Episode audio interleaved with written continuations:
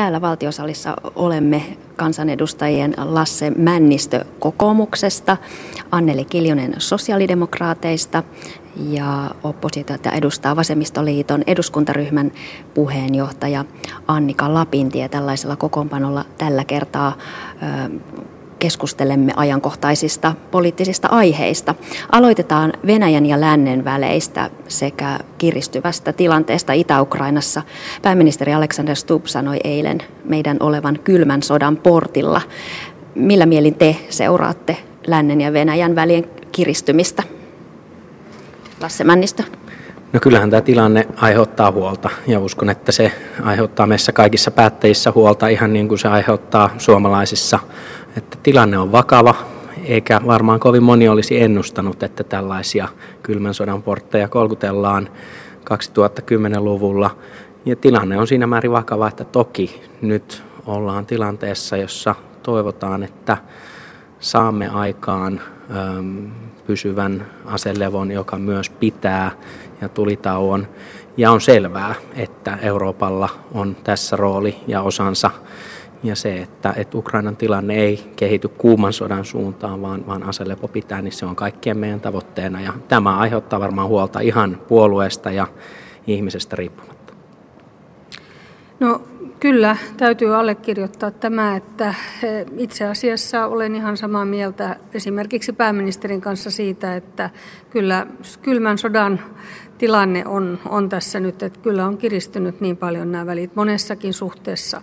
Mutta erityisen surullista on tämän Itä-Ukrainan osalta, kun saavutettiin jo rauhallisempi tilanne ja aselepo ja nyt sitä sitten selvästi ollaan ollaan sitä, äh, ei siinä ole pysytty. Ja totta kai sitä aletaan seuraavaksi pohtimaan, että millä tavalla ympäröivä maailma voisi tähän reagoida.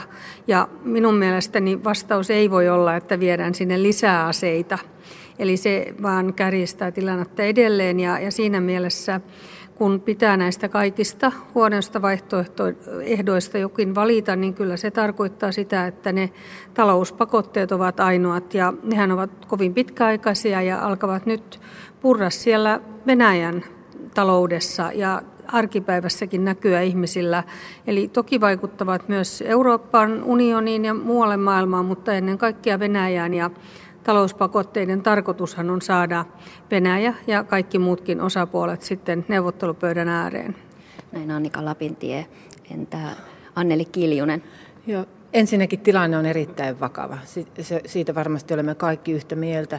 Ja se, että meidän tärkein tavoite on saada rauhoitettua Ukrainan tilanne. Ja tällä hetkellä vaikka siellä on selvästi näkyvissä jo sotilaallisia toimenpiteitä, mutta joka tapauksessa kumpikaan osapuoli ei ole ilmoittanut, että tämä niin sanottu välirauha oli, oltaisiin rikottu ja siltä osin niin, niin se antaa pientä toivoa siihen, että, että voitaisiin edetä myönteisemmin eteenpäin. Mutta se, että me olisimme kylmän sodan äärellä niin, tai, tai tämän tyyppisessä asetelmassa, niin minusta on niin oikeastaan aika vaarallistakin lähteä lietsomaan sellaista ilmapiiriä tähän, vaan kyllä meidän tärkein tavoite on lähteä rakentamaan rauhaa ja, ja vahvaa yhteistyökumppanuutta Venäjän kanssa suoraan, mutta myös Euroopan unionin kanssa ja arvioida muun muassa näiden pakotteiden vaikuttavuus, mitä ne tällä hetkellä, mitä se vaikuttaa niin Venäjällä kuin myös Euroopan unionissa. Ja siltä osin niin toivoisin, että me miettisimme kahteen, kolmeen kertaan, minkälaisilla ulostuloilla tulemme, ettemme itse luo sellaista ilmapiiriä, että se heikentää olemassa olevan rauhan syntymistä. Täällä viittoillaan kovasti. Lasse Männistö ensin. Niin on tietenkin samaa mieltä siitä, että meidän ei kuulu provosoida ketään, mutta sitten toisaalta täytyy tunnustaa tosiasiat. Ja tosiasia on se, että Venäjän toimet Ukrainassa eivät ole olleet tällaisia satunnaisia tai nyt näyttää siltä, että jälleen kiristyvä tilanne eh, ei ole ollut vain yksittäinen ikään kuin strateginen toimi, vaan että taustalla on selkeä pitkälinjainen intressi. Johonkin tällä pyritään ja selvästi eh, tämä on jatkuvaa toimintaa. Ja tältä faktalta ei voida tietenkään länsimaissa ja Euroopassa ummistaa silmiä. Olen tässä Vasemmistoliiton Annika Lapintien kanssa aivan samaa mieltä, että meidän keinovalikoimissamme tällä hetkellä tuntuvimmat ovat ne talouspakotteet. Ja on aivan selvää, että läntinen maailma ei voi seisoa hiljaa ja katsoa vierestä Venäjän voimapolitiikkaa. Meidän pitää olla tässä pragmaattisia ja rauhallisia, olla provosoimatta, mutta määrätietoisesti toimia, jotta Venäjä ymmärtää, että tämä ei ole kansainvälisen lain näkökulmasta, ihmisoikeuksien suvereniteetin näkökulmasta hyväksytty. Annika Lapintie. Joo, olen siitä kyllä samaa mieltä, että tilanne on kiristynyt ja mun mielestä tällainen, voidaan kyllä puhua, että ollaan ihan kylmän sodan partalla. Mun mielestä se näkyy niin kuin monessa asiassa. Erittäin huolestuttava on esimerkiksi tällaiset kansallismieliset liikkeet ja niiden nousu niin Venäjällä kuin monessa Euroopan maassa. Ja, ja jos ajatellaan historiaa taaksepäin, vaikka sinne vuoteen 1939, niin kyllähän siellä oli näkyvissä niitä kansallismielisen liikkeen nousuja ja, ja siinä mielessä mun mielestä tilanne on hyvin pelottava. Mutta se sitten, että mikä on ratkaisu, niin mun mielestä ratkaisu ei tietenkään ole niin kuin jotkin kokoomuspoliitikot ja ruotsalaisen kansapuolueenkin poliitikot täällä Suomessa ovat esittäneet, että meidän pitää sitten liittyä NATOon. Se on väärä johtopäätös. Ja samalla tavalla mielestäni on väärä johtopäätös se, että lähdettäisiin puolustusmäärärahoihin äh, lisäämään huomattavasti äh, rahaa ja aseistautumaan hampaisiin asti, että kyllä nyt olisi sellaisen rauhallisen neuvottelun ja Suomen vahvuuden, eli pidetään yhteistyö eri puolille auki ja keskustellaan ja neuvotellaan. Ja kuten sanoin, niin nimenomaan Venäjän kohdistuvat talouspakotteetkin, niiden tarkoitus on nimenomaan painostaa osapuolet neuvottelupöydän ääreen. Eli, eli tilannearvio on sama, mutta ne johtopäätökset, mitä pitää tehdä, ne näyttävät usein olevan vähän erilaiset. Nyt puheenvuoroja pyydetään, mutta mennään kuitenkin eteenpäin. Presidentti Niinistö mainitsi maanantaina puheessaan paljon huomiota mediassa saaneen venäläisen sananlaskun. Sen mukaan kasakka ottaa sen, mikä on löysästi kiinni. Miten te tulkitsette tämän kannanoton? Anneli Kiljunen. Joo, en halua tulkita tätä kannanottoa, mutta minun mielestäni tämä on juuri sen tyyppisiä kannanottoja, joissa me menemme historiassa taaksepäin, jossa, jossa tämmöinen, voisiko sanoa, eräänlainen vihalietsonta näkyi. Ja siinä mielessä tämän tyyppiset puheenvuorot, niin toivoisin, että niitä ei tule tasavallan presidentiltä eikä niiltä tule myöskään meidän, meidän poliittisilta päätöksentekijöiltä, vaan kyllä meidän tärkein tehtävä on ylläpitää myös sitä uskottavuutta, luotettavuutta ja, ja vahvaa vuorovaikutusta Venäjään. Ja sitä kautta diplomaattisin toimenpiteen yrittää ylläpitää rauhan ja kumppanuutta ja viedä sitten myös tätä kansainvälistä ja kahdenkeskistä yhteistyötä. Me suomalaiset voimme olla myös rakentamassa niin Euroopan kuin myös kansainvälisenkin yhteyksien kautta niin sitä kumppanuutta ja uskottavuutta Venäjään. Ja jos me sen menetämme, niin me menetämme kyllä paljon tulevaisuuden näkökulmasta. Lasse Männistä.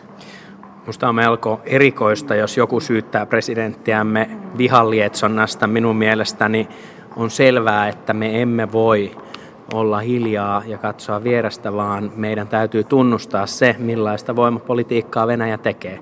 Tämä ei ole missään määrin vastakohta sille, etteikö Suomella voisi olla ja ole äärettömän tärkeä rooli, kun yritetään löytää tähän konfliktiin ratkaisua, niin kuin presidentti Niinistö on omilla toimillaan jo aikaisemmin osoittanut ja pyrkinyt tätä rauhanomaista ratkaisua edistämään. Mitä tulee Vasemmistoliiton Lapintien kommentteihin, niin en ole kuullut ketään kokoomuslaista, joka olisi esittänyt Ukrainan tilanteen ratkaisuksi Suomen NATO-jäsenyyttä tai Suomen puolustusmäärärahojen nostoa. Sen sijaan keskustelu siitä, mikä on Suomen turvallisuuden ja vakauden turvaava puolustuspoliittinen ratkaisu. Siitä on keskusteltu, mutta itsekin näen niin, että nyt kannattaa kaikki huomio keskittää siihen, että tilanne kansainvälisessä politiikassa ja ennen muuta Ukrainassa saadaan rauhoittumaan ja sitten on aika keskustella siitä, mikä Suomen asema ja turvallisuuden turvaa, mutta ei voi olla niin, etteikö tämä kriisi vaikuttaisi siihen keskusteluun. On aivan selvää, että Venäjän rajanaapurina Suomen täytyy myös omassa turvallisuuspoliittisessa ajattelussaan analysoida tämä tapahtuma ja vetää siitä tarvittavat johtopäätökset. Nyt menemme eteenpäin, vaikka tämä on toki kuuma aihe. Tästä voisimme keskustella vaikka koko iltapäivän. Palaamme tänne kotimaan politiikkaan ja soteen. Sote-ohjausryhmä on jatkanut työskentelyään tällä viikolla ja nyt sanotaan, että ensi viikko on ehdoton takaraja tuon lakiesityksen aikaansaamiseksi. Mikä on oman, oman näkemyksenne, mistä soten eteneminen nyt kiikastaa? Annika Lapinti. Joo, sanon ihan lyhyesti Niinistön sananlaskusta, että mun mielestä se sopii erinomaisesti talouspolitiikkaan. Se voi kääntää niin, että kapitalisti ottaa kaiken, minkä pystyy. Eli maanantaina nähtiin Yleisradion sivulla MOTn ohjelma siitä, miten rahat viedään veroparatiiseihin, niin kuvaava opettavainen venäläinen sanalasku. Mutta soten osalta niin mun mielestä suurin ongelma on nyt siinä, että ne perustuslailliset ratkaisut pitäisi pystyä tekemään. Ja, ja itse näkisin, että se, että riittävä demokraattinen valvonta ja, ja rahan käyttö ja se, että turvataan julkiset palvelut on, on se, mikä nyt pitäisi tehdä. Yksi keino olisi, että sote-alueet niihin valitaan päättäjät suorilla vaaleilla ja ne saavat myös verotusoikeuden. Sillä tavalla me saamme ne perustuslailliset ongelmat ratkaistua ja tasavertaisesti kansalaisille palveluita. Ja siinä sivussa voi sitten kokoomuksen haikailema yksityinen bisneskin pyöriä, mutta ei niin, että mennään sen yksityisen bisneksen ja veroparatiisien ehdoilla. Lasse Männistö, niin tämä yksityisten ja julkisten palvelujen suhde on ollut yksi hiertävä tekijä. Päästäänkö tässä sopuun? No itse asiassa kokoomusta on syytetty tässä prosessin myötä vaikka mistä, mutta me olemme ennen muuta kantaneet huolta siitä, että nyt saataisiin perustuslain mukainen ratkaisu. Eli meille olennaista olisi se, että uudistus saadaan eteenpäin niin, että se myös täällä eduskunnassa voi edetä. Ja tuntuu, että monet ovat syyttäneet tässä keskustelussa meitä sitten vikuroinnista, kun me olemme yrittäneet löytää sellaisia ratkaisuja, jotka tuon perustuslain vaatimukset täyttävät, jotta tämä ratkaisu todella saataisiin voimaan mitä tulee sitten vaaleihin ja muihin, niin olen ymmärtänyt, että jos tuota lakiluonnosta merkittäviltä osin jouduttaisiin vielä muuttamaan, niin sitten se joutuisi uudelle lausuntokierrokselle ja tämä aikataulu on sitten se toinen haaste. Mutta nyt tehdään kovasti töitä. Kaikki puolueet tekevät nyt kovasti töitä, jotta ratkaisu löytyy ja kaikki ovat siihen sitoutuneita, sillä suomalainen sosiaali- ja terveydenhuolto tarvitsee tämän uudistuksen ja suomalaiset tarvitsevat niitä palveluita myös tulevaisuudessa. Voidaanko edes ajatella, että tähän ratkaisuun ei päästä, Anneli Kiljunen? No, henkilökohtaisesti näen, että meillä ei ole vaihtoehtoja muuta kuin viedä tämä sote, sosiaali- ja terveydenhuollon uudistus loppuun siihen pisteeseen, mitä tällä hallituskaudella voidaan viedä, koska tämä työhän jatkuu sitten seuraavalla hallituskaudella. Että me, ja nyt on tärkeää, että me lyömme ne, luomme ne yleiset rakennepuitteet sille, miten sisällöllisesti jatkossa seuraavalla hallituskaudella sosiaali- terveydenhuollon palveluita lähdetään kehittämään. Ja jos me emme siinä nyt onnistu, niin käytännössä tästä kärsivät kaikkein eniten meidän suomalaiset kansalaiset, ihmiset, jotka näitä palveluja tarvitsevat. Ja näiden ihmisten takia meillä ei ole varaa epäonnistua tässä, vaan meidän on saatava tämä, tämän hallituskauden aikana sellaisen muottiin, että sitä voidaan lähteä työstämään seuraavalla hallituskaudella eteenpäin. Niin pääministeri Stubb sanoi, että soten varsinainen rahoitus päätetään vasta ensi vaalikaudella. Eikö sekin ole aika iso asia ratkaistavaksi? Kyllä vaan. Tämä parlamentaarinen rahoitustyöryhmä jatkaa työtään ja se tulee valmistumaan ensi vaalikaudella. Mutta nyt Anneli Kiljuselta haluaisin kysyä, kun hän edustaa sosiaalidemokraatteja ja sanoi, että tällä vaalikaudella tämä sote-ratkaisu pitää viedä niin pitkälle kuin suinkin, jotta sitä voidaan ensi vaalikaudella jatkaa. Niin nyt kysyn, että eikö teille tavoitteena ole löytää sellainen perustuslain mukainen ratkaisu, joka saadaan myös tällä vaalikaudella päätökseen täällä eduskunnassa, koska nyt nimenomaan tähän kokoomus on tähdännyt, kun me olemme yrittäneet löytää sieltä laista ne kriittisimmät kohdat ja löytää niihin sellaiset ratkaisut, että tämä laki todella saataisiin myös voimaan, eikä se jäisi auki tai kaatuisi täällä eduskunnassa perustuslain vastaisena. Tämä on sellainen asia, perustuslailliset kysymykset on totta kai joka ainoalle puolueelle, niin sosiaalidemokraateillekin kysymykset, jotka on saatava tällä hallituskaudella vietyä loppuun. Ja, ja, ja sen takia tätä ei voi sanoa, että ainoastaan kokoomus tai vasemmistoliitto tai sosiaalidemokraatit olisivat ajamassa perustuslaillisia kysymyksiä, vaan kyllä se on meidän kaikkien yhteinen tahto. Perustuslailliset kysymykset kuuluvat osana sosiaali- ja terveydenhuollon rakenneuudistusta ja siltä osin se on osa tätä isoa kokonaisuutta.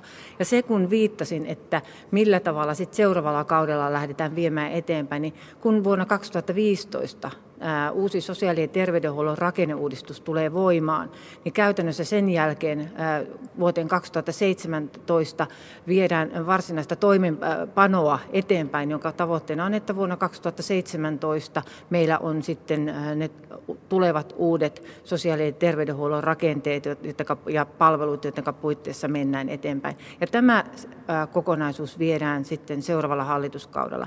Mutta tämän hallituksen tärkein tehtävä on luoda ne yleiset rakenteet ja puitteet, jotka ovat perustuslain mukaisia ja sen mukaisesti sitten hyväksytään ne tällä kaudella ja seuraava hallitus vie sisältöjä sitten eteenpäin. Katsotaan, mitä, mitä saatte aikaan. Nyt tiedän, että haluatte vielä tästä keskustella, mutta minäpä haluan keskustella näistä varjobudjeteista, joita parhaillaan tuolla, tuolla suuressa salissa käsitellään. Vasemmisto esittää miljardiluokan elvytystä omassa vaihtoehto budjetissaan hallituksen esitykseen verrattuna vasemmistoliitto ottaisi velkaa noin 700 miljoonaa euroa hallitusta enemmän. Kokoomus ja keskusta ovat sanoneet, ovat sitä mieltä, että elvytykseen ei ole varaa. Annika Lapintie, mistä otetaan rahat? Miksi velkaa ei ole teille samanlainen peikko kuin muille puolueille? No itse asiassa elvyttämättä jättämiseen ei ole varaa. Ja emme nyt ole kuitenkaan ihan yksin tämän kanssa, että nyt pitää kiinnittää nimenomaan siihen työllisyyteen huomioon, jos sekä yksityinen sektori että julkinen sektori samanaikaisesti lähtevät leikkaamaan ja supistamaan, niin sitten ollaan vielä suuremmassa lamassa. Esimerkiksi kansainvälinen valuuttarahasto IMF on myös suosittanut eri Euroopan maille tätä elvytystä juuri nyt, kun on työvoimaa saatavana, rakentamiskustannukset ovat halpoja, meillä on räpistyviä raiteita, homekouluja, meillä on paljon niin kuin tällaista, joihin pitäisi laittaa huomattavasti enemmän kuin mitä hallitus nyt esittää. Ja, ja tämä on niin kuin syy. Meidän vaihtoehtobudjetissa sitä velkaa ei oteta niin kutsutusti syömävelaksi, eli kaikki lapsilisien korotukset, kaikki tämän tyyppiset indeksisidonnaisuudet eläkkeisiin ja työttömyysturvaan, ne rahoitetaan hyvätuloisten veroja korottamalla. Mutta se velkaraha käytetään nimenomaan siihen, että saadaan työllisyyttä kohennettua. Mitä vastaa hallituspuolue kokoomus Lasse Männistä? Niin Suomihan tällä hetkellä jo elvyttää ja on elvyttänyt jo vuosia tämän kriisin alusta alkaen 7-10 miljardia joka vuosi, kun valtion velkaantuminen on kasvanut ja rahat on käytetty. Mutta tässä on perustavanlaatuinen ero kokoomuksen ja vasemmiston välillä. Kun vasemmisto näkee, että nyt Suomi on tällaisessa akuutissa suhdanne ongelmassa, josta voidaan löytää talouskasvu ja ulospääsy niin, että elvytetään ja käytetään valtion velkarahaa, niin kokoomus näkee, että kyse on tällaisesta rakenteellisesta alijäämästä ja kestävyysvajeesta, johon itse asiassa tähän pitkään tulevaankin hitaan kasvun aikaan voidaan vastata vain rakenteellisilla uudistuksilla ja julkisen sektorin rakenteita uudistamalla sekä työntekoa ja yrittäjyyttä paremmin houkuttelevaksi tekemällä. Ja tässä on selkeä ero vasemmistopuolueiden ja kokoomuksen välillä. Nyt valitettavasti aika alkaa päättyä. Täällä salissa Anneli Kiljunen sosiaalidemokraateista tuossa hieman suree tätä ajan päättymistä, mutta keskustelu todella jatkuu tuolla suuressa salissa näistä hyvistä vaihtoehdoista. Rahoitus on tietysti se suuri ongelma. Kiitoksia Anneli Kiljunen, Demarit, Annika Lapinti ja Vasemmistoliitto ja Lasse Männistö kokoomus. Kiitos. Kiitos.